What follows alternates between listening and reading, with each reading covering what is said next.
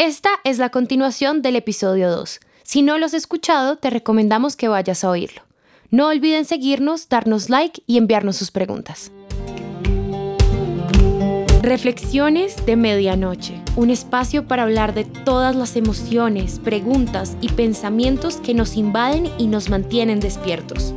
Soy Mariana Camacho y estaré reflexionando a su lado sobre estos temas que nos cuestionan tanto a medianoche.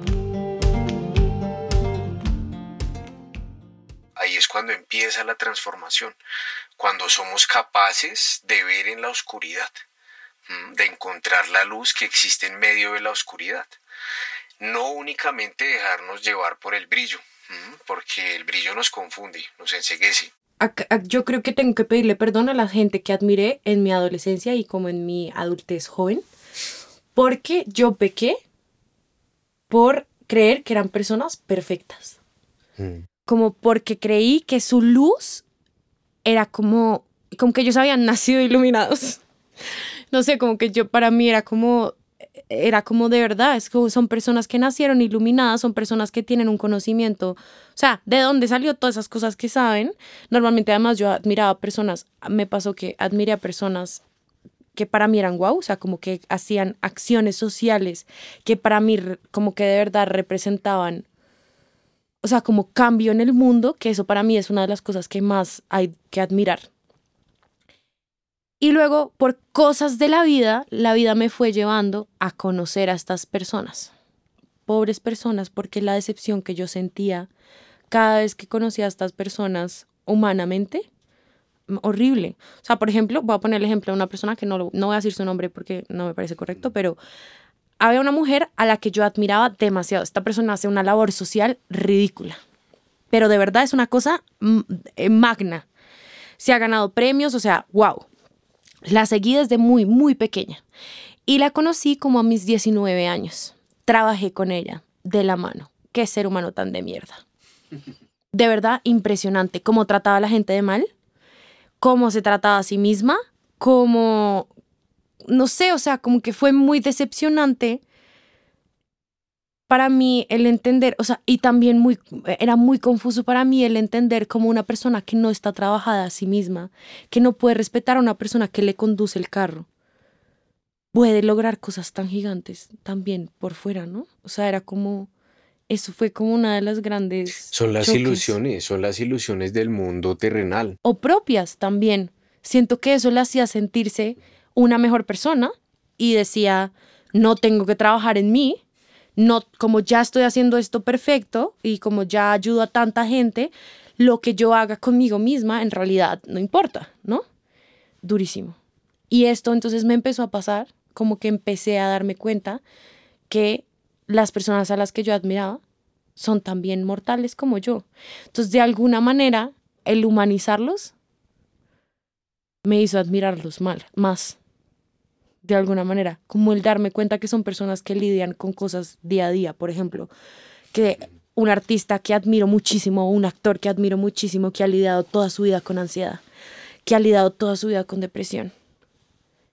Y claro, lo que decía antes, como que lo que nos llega a nosotros es realmente la luz, ¿no? Lo que la gente elige mostrar es realmente la luz. Y uno no se da cuenta de la cantidad de oscuridad que hay detrás de la luz. Para mí, y ahora que lo vivo y que lo he vivido con personas muy cercanas a mí también, con personas que tienen muchísima luz y que la gente lo ve, la luz es equivalente a la oscuridad. Si tiene mucha luz, ha tenido que pasar por mucha oscuridad. Y a mí me gustaría que nos diéramos cuenta, o sea, no sé, yo siento que a mí esto me, a mí esto me ha dado mucha paz y es, todos los seres humanos tenemos que atravesar por esa oscuridad. ¿Por qué le tememos tanto?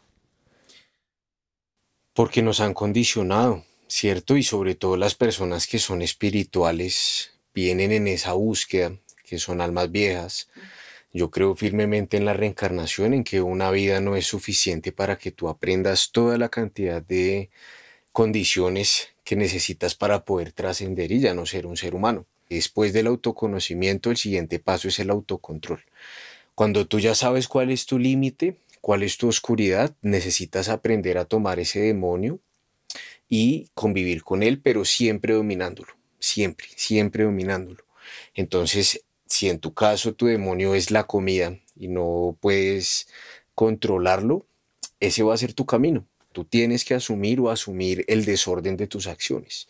Y nosotros los seres humanos no somos consecuentes con todo este tipo de acciones que nos llevan a evitar nuestra propia oscuridad. En la mente nosotros tenemos procesos, ¿cierto? Y esos procesos son guiados por hormonas. ¿Qué pasa? Que generalmente cuando nosotros tratamos de compensar todos esos vacíos, ya sea con cafeína, ya sea con nicotina, ya sea con grasas, con dulces, nuestro sistema productor de hormonas decae. ¿Cierto? Entonces nuestros estados anímicos van a verse directamente afectados por todo lo que consumimos. La música, la literatura, la comida, las bebidas, el sueño, la cantidad de sueño, las personas con las cuales tú te relacionas. Esos son los picos que vas a alcanzar durante, digamos, las depresiones, las ansiedades, que son desórdenes hormonales que no le permiten a tu cuerpo actuar de una forma normal, se puede decir, o eh, saludable. Sí, saludable. Entonces, en esa parte, ¿qué pasa? Que las personas generamos muchas obsesiones y no somos conscientes de que estamos generando esa, ese tipo de obsesión. Por ejemplo, las parejas, cuando terminan, y la mujer, eh, la única forma en la cual aprendió a recibir atención de su papá fue enfermándose, o fue cuando estaba mal o cuando estaba triste. Entonces se va a conseguir un hombre descuidado. o una pareja, mujer, o, eh, hombre, lo que, sea. Sí, o descuidados que le van a dar atención únicamente cuando esté mal, ¿cierto? Cuando se victimice, cuando las cosas estén mal, van a obtener atención. Entonces nosotros los seres humanos venimos condicionados a volver a esos estados, a volver a esos momentos de nuestra mente para obtener atención. Muchas veces lo que he visto en la consulta viene desde la niñez. Todos los traumas vienen de los 0 a los 7 años, porque en este tiempo nos educan y el resto de la vida nosotros vamos a salir a decidir si lo que nos enseñaron es o no beneficioso para la vida. Tienes en ese, periodo es el, en donde la formación y digamos, el cuerpo humano y la mente se desarrollan con mayor agilidad y tienen una, un nivel de permeabilidad mucho más alto. Absorben y imitan. Sí, tú ves un niño de los 0 a los 7 años, él únicamente está imitando todos los comportamientos que ve. Que ve a su alrededor. Y, y entonces, digamos, eh, existe este estado de trauma, o sea, como que se generan ciertos traumas que además son inevitables. Yo creo que así uno intente hacer el mejor trabajo de papá, igual va a haber ciertos traumas y, pasan estos traumas y, digamos que pasan y, uno tiende a repetir ciertos patrones que vivió en, en esa época o que vivió pues un poco tal vez más grande y todo eso. ¿En qué proceso uno puede liberarse de eso? o sea, como la transformación ahí, ¿en qué momento se da?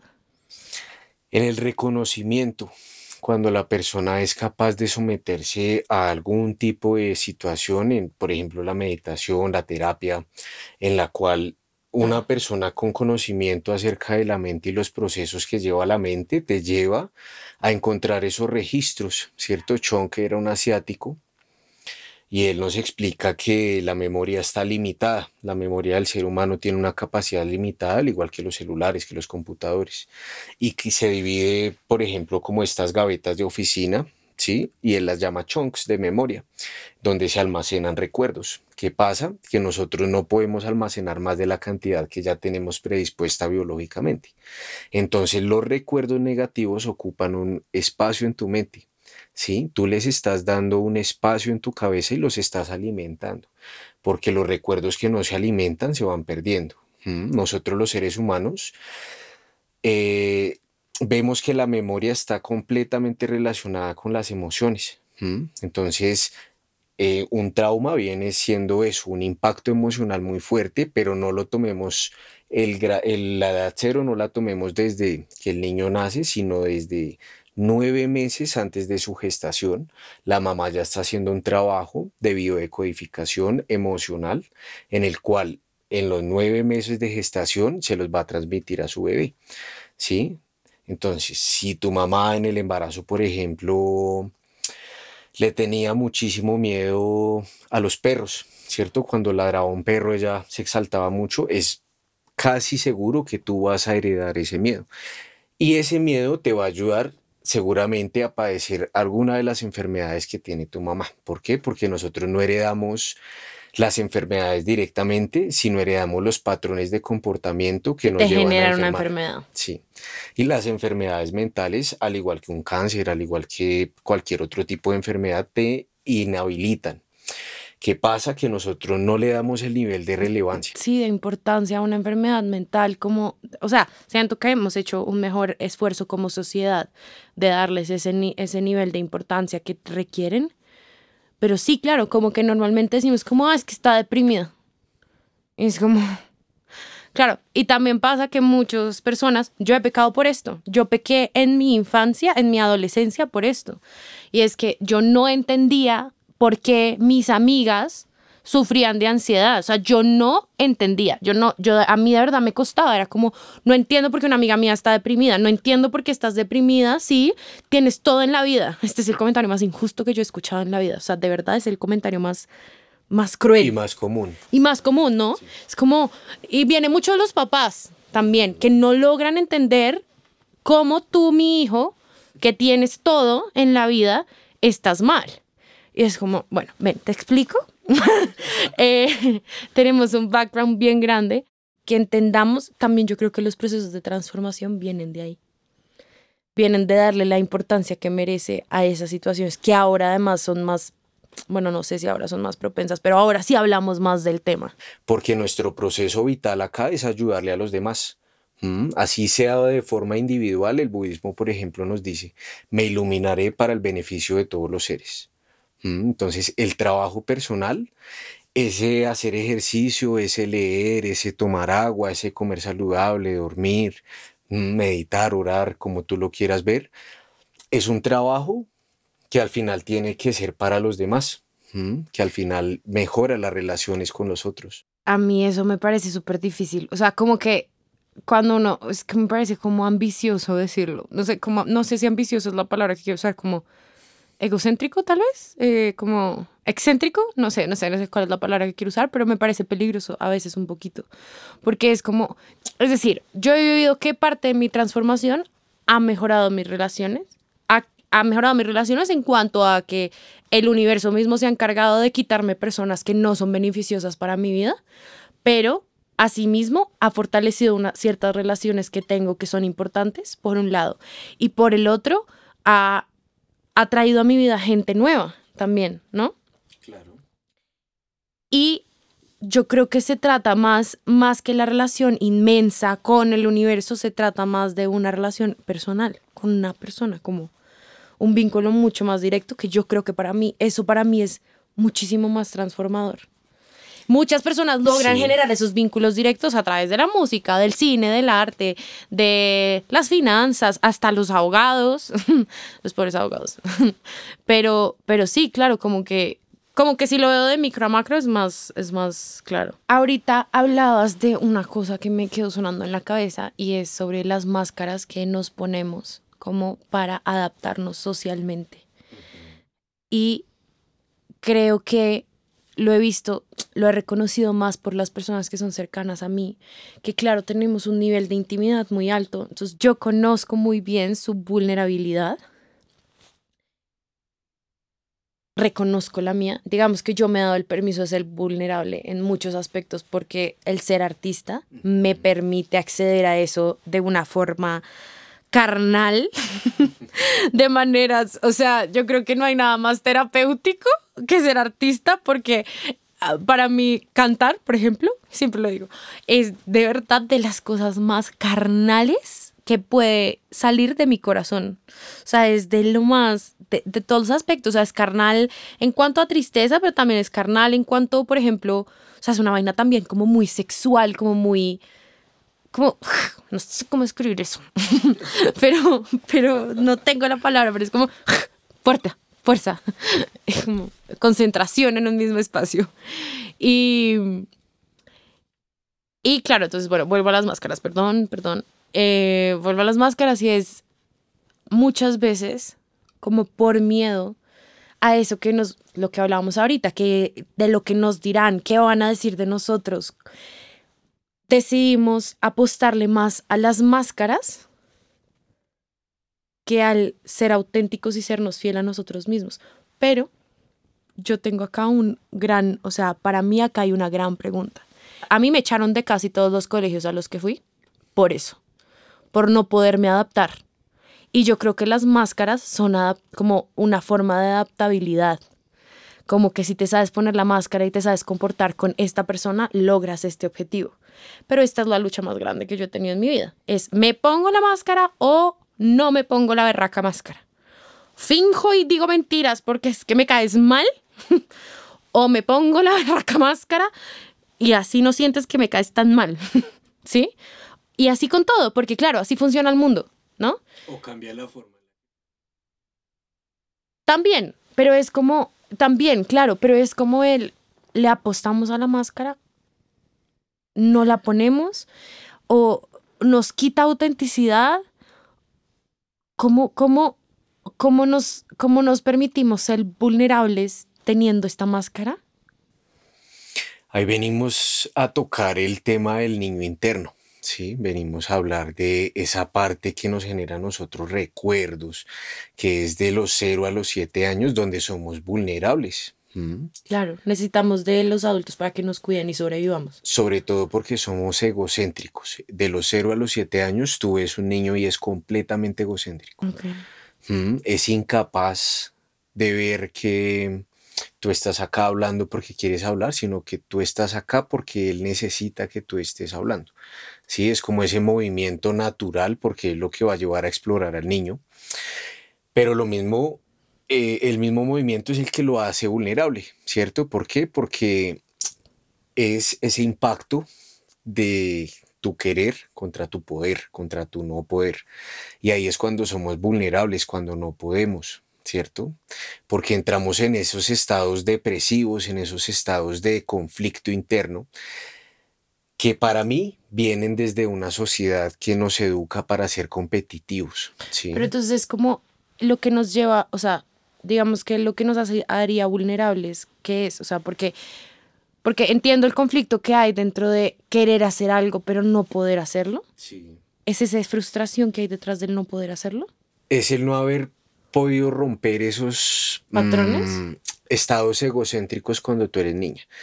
Porque cuando el adulto no le enseña al niño a romper esas barreras y no le permite al niño explorar más allá de su vulnerabilidad, porque se corta, porque se cae, porque le miente. Porque se puede hacer daño, claro. Claro, pero también de cierta forma le está evitando el crecimiento y lo está incapacitando en un futuro, porque ¿qué pasa cuando esta persona tenga 26 años, 28, 30 y no sea capaz de romper ese estado egocéntrico? Pues va a tener un problema. Qué miedo ser papá.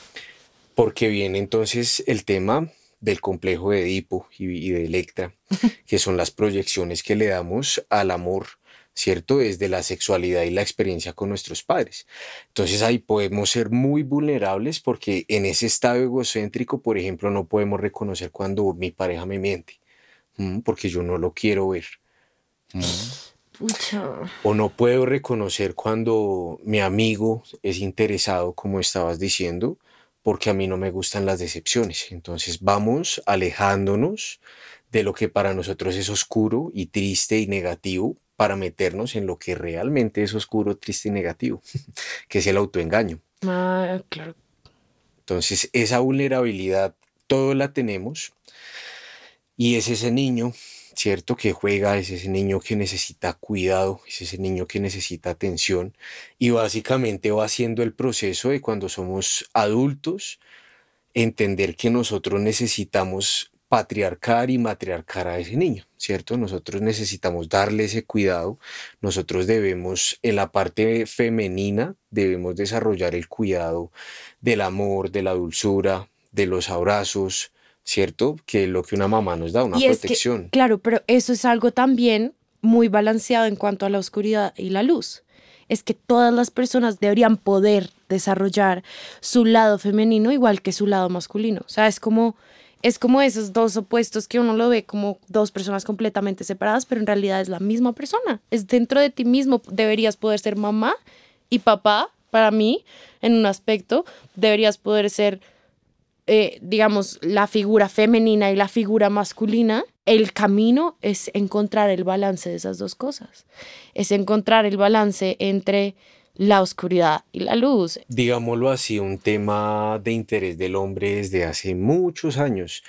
Hermes, que fue un sabio que existió en el tiempo de los egipcios, él viene y descubre las siete leyes herméticas, ¿cierto? Que son uno de los principios de la física cuántica moderna. Es decir, después de todos estos años de evolución del hombre, una de las ciencias más evolucionadas sigue estudiando los mismos principios que encontró ese sabio en la era egipcia. Y uno de esos nos dice que pues basta con mirar el universo y darnos cuenta que solamente hay luz y oscuridad. Entonces en el universo ves más oscuridad que luz. De hecho, se ve más en la oscuridad en la luz? Es el trabajo personal, lo que te hablaba, digamos, el poder trascender mi trabajo personal de luz a poder comunicar bien, a poder ayudar, a poder orientar, porque ¿qué pasa? Las personas ni siquiera pueden reconocer que están deprimidas, ni siquiera pueden reconocer que están tristes, que están enojadas. Muchas veces porque también el estilo de vida moderno es tan rápido que a ti no te permite, ¿cierto? Como desligarte de tu trabajo, de tu colegio, no hay una prioridad a la salud mental. Bueno, no hubo una prioridad porque en este tiempo viene a cambiar.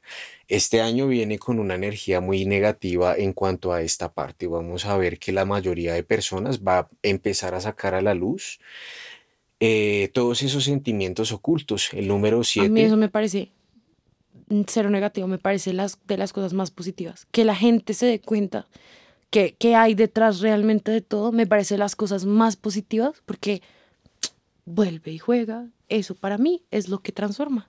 Para las almas viejas. Para las almas viejas es un propósito de vida poder venir a transmitir este conocimiento a mm. unas almas más vulnerables, que son niños. Ya digamos en el proceso de crecimiento espiritual ellos serían niños y nosotros las almas más viejas que tenemos un proceso más avanzado somos los adultos que venimos a educar. ¿sí? Y ahí también somos padres, no solamente biológicamente cuando tienes una persona vulnerable, estás en la obligación de actuar, ¿cierto? Porque tu instinto de maternar sale, porque tu instinto de paternar sale. ¿Qué vamos a ver? Que en nosotros es más difícil, ¿sí? Es más complejo, porque nos enseñan que son nuestros papás quienes tienen que asumir la responsabilidad de nuestro bienestar. ¿Cierto? Y ahí es donde empieza realmente el proceso de transformación, cuando tú decides hacerte cargo de tu bienestar, cuando tú entiendes qué es lo que te hace daño, ¿cierto? Y lo que te hace daño de pronto no es el dulce, sino la culpa. Claro. Y la culpa generalmente te va a llevar a relacionarse con el estómago. La biodecodificación asemeja pensamientos y emociones negativas con las enfermedades que sintomatizamos a nivel del cuerpo. Entonces, posiblemente le van a decir al niño, si ve porque come dulce. Te la barriga porque comes dulce, culpa. culpa, culpa, culpa y emociones Círculos viciosos. que es generalmente lo que el ser humano necesita romper. La tarea más difícil que puede hacer un ser humano día a día es volver a tener pensamientos positivos, es transformar sus pensamientos a positivos. Ah, wow. Y eso lo dice Hermes. De ahí nace una terapia muy bonita que se llama Loponopono. Y esa terapia nos habla de que tú eres como un interruptor de la luz, que tiene la capacidad de cambiar cuantas veces quieras y en el momento que tú quieras, de pasar de un estado de mucha luz y mucha lucidez a uno de oscuridad. ¿Qué deberíamos hacer los seres humanos o qué hacen las almas más evolucionadas?